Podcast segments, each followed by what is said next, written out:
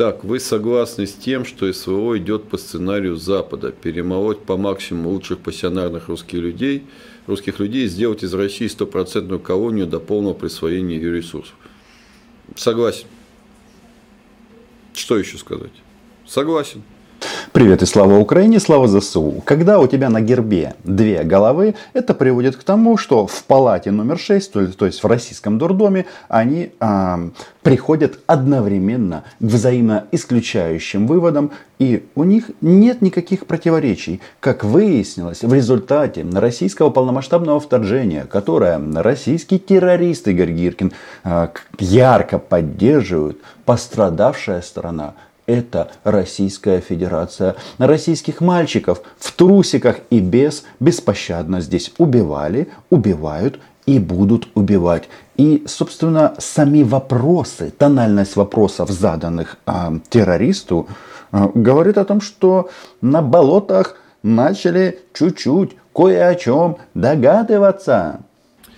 Как вы считаете, каковы причины начала СВО? Многие люди до сих пор гадают, что там делают наши войска. Прекрасный вопрос к годовщине полномасштабного российского вторжения. Но он такой не единственный. А точно ли РФ развалится или проиграет войну?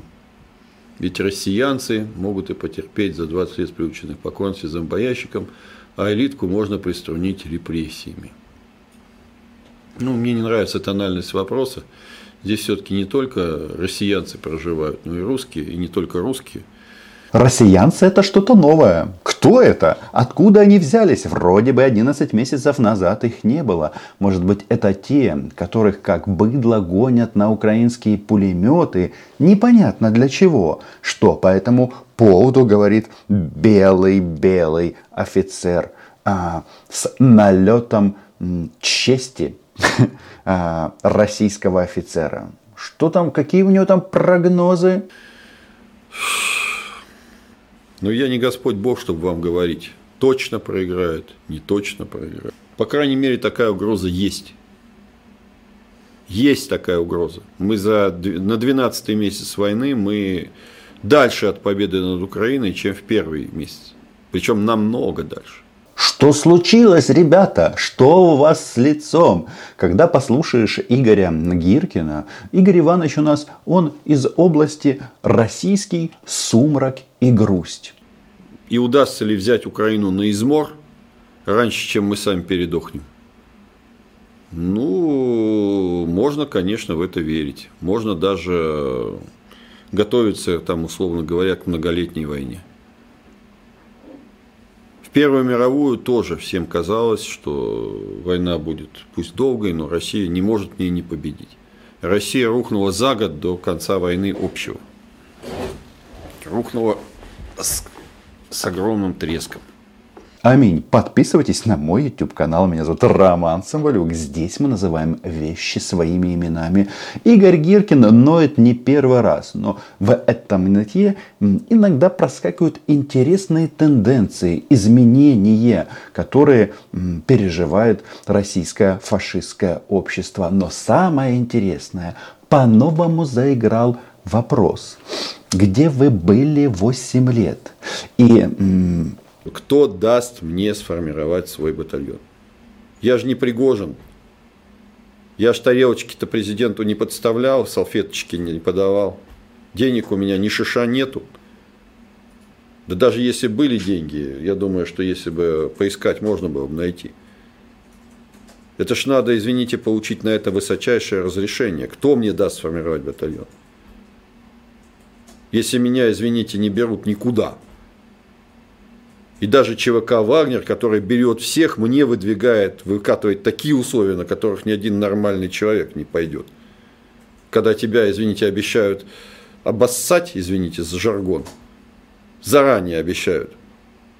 Вот если ты не ответишь на какие-то вопросы, когда тебя должен будет кто-то там, какие-то совет командиров будет допрашивать по вопросам, на которые я вообще не имею права отвечать на многие. Грустная история полковника в запасе ФСБ Игоря Гиркина, то есть российского террориста, о том, как он собрался снова отправиться воевать с Украиной, но его не пускают, а, в принципе, набила уже оскомину. Здесь интересно совсем другое. И обратить внимание нужно на следующее, потому что 8 лет, еще раз, а, Совет командиров, то есть российские зэки, не имеют права допрашивать а, Игоря Гиркина. Вопрос почему? Потому что тогда Игорь Гиркин выполнял роль и э, приказ Владимира Путина по нападению на Украину. Тогда это была так называемая гибридная операция. Нас там нет, у вас гражданская война. Вот у нас тут есть этот а, не то Деникинец, не то белый офицер. Ну, в общем, а, человек, который пришел с оружием в Украину. Спустя 8 лет, значит, звезда Гиркина закатилась, и теперь, и теперь главный по таким вот вопросам, то есть по смерти, по убийствам, это а, из публичных а, товарищей, это Пригожин. Но интересно другое. Значит, а, его, Гиркина, а, хочет обоссать Пригожин. А знаете, что это такое? Это мутация. Мутация вот этой фразы. Если раньше нужно было первым делать что? Ленинградская улица меня научила одному правилу. Если драка неизбежна, Бить надо первым. Теперь первым надо обоссать. Какие времена, такие методы. И вот эта вот уринотерапия, унижение друг друга, вообще это, это же будущее России. Да, это будущее России. Вот такая система отношений у них будет а, между собой. А, да, история в Мелитополе с корреспонденткой НТВ а, будет просто мелочью. Россияне, готовьтесь. Но Игорь Иванович нам поведал очень важное. Почему вот так вот по выключению а, какой-то кнопки а, на экраны российского телевидения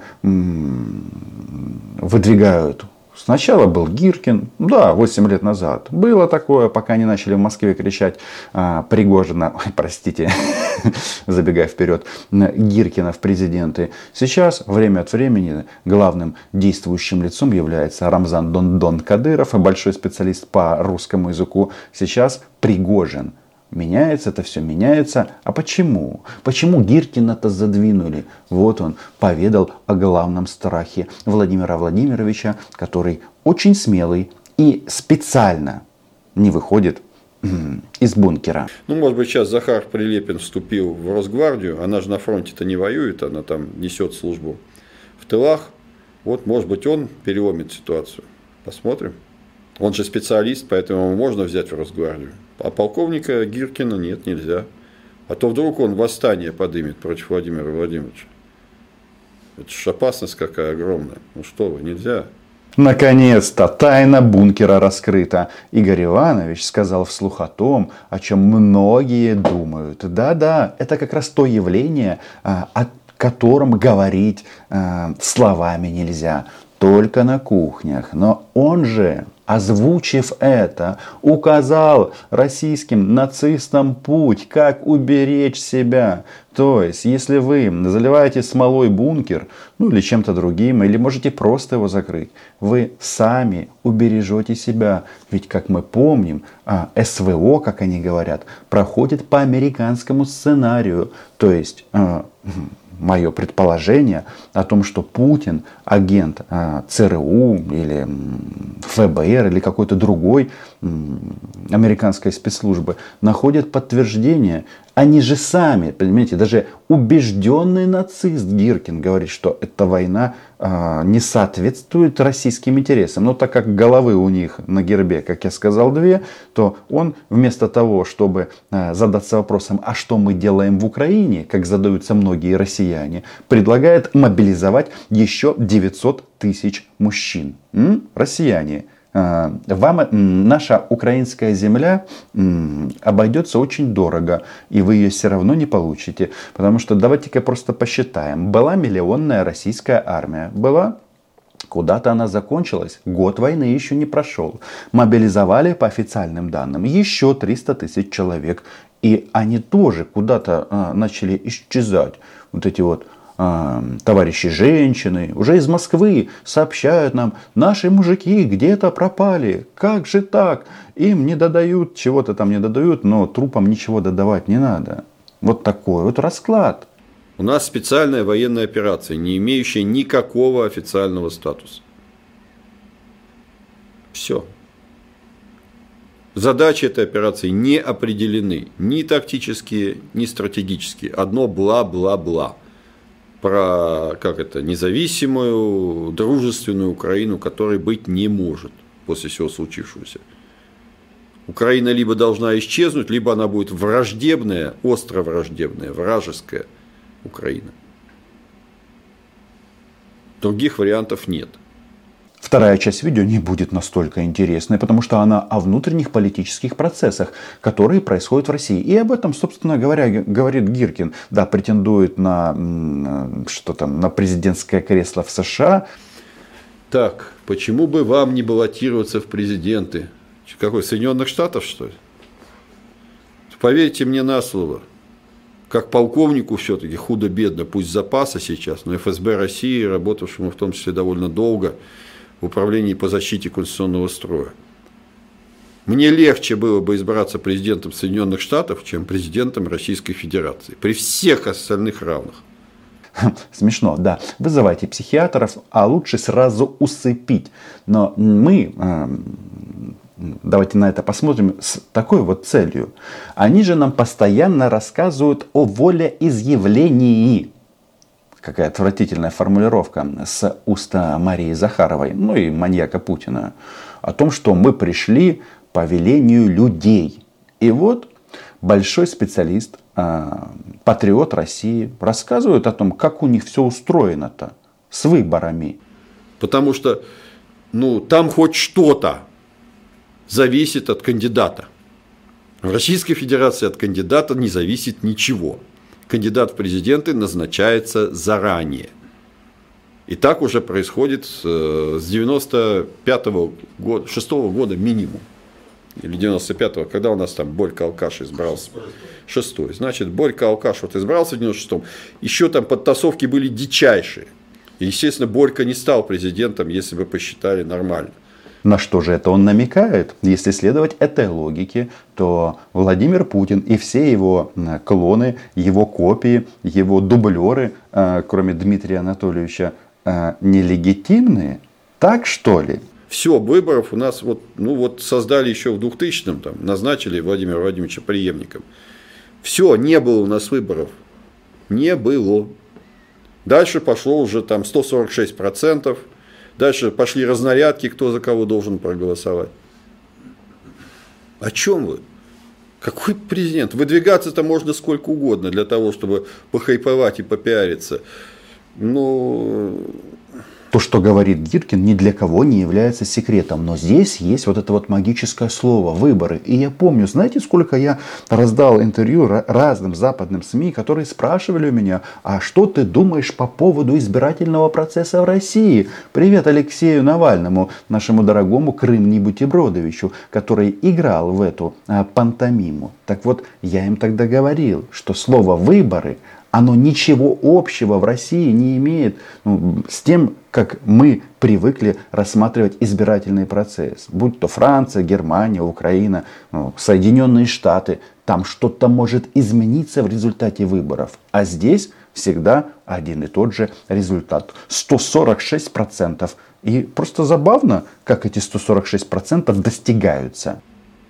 Но даже в этом случае ничего у меня не получится, потому что на это нужны огромные деньги и разрешение администрации президента без которого фактически невозможно ни собрать подписи, ни подтвердить их, верифицировать. Да вообще ничего невозможно сделать. Опа-опа, получается царь у нас не настоящий, не просто так, он боится восстания. У нас фактически выдвигаться могут на президентскую, согласно Конституции, э, выполнив формально все, то есть это только кандидаты от партии и власти, от большевиков Единой России и меньшевиков, э, эсеры, э, жириновцы, чуть не сказал педерасты, и там кто еще там, а, новые ляди и и да неважно, все это подставные лица. Результат, он определяется не там. Из того, что я услышал, меня очень позабавило только одно, что Жириновский давно принимает участие в прослушивании нон-стоп концертов Кобзона, а дело его, то есть его бассейн исключительно для мальчиков живет. Мальчики стали моложе, они же стали агрессивней. Но итог будет один и тот же. Все встретятся и с Кобзоном, и с Жириновским. Подписывайтесь на мой YouTube канал. Как вам наше открытие? Главный страх Путина. Гиркин сказал об этом вслух. Ну а Украина была, есть и будет. До зустрічі!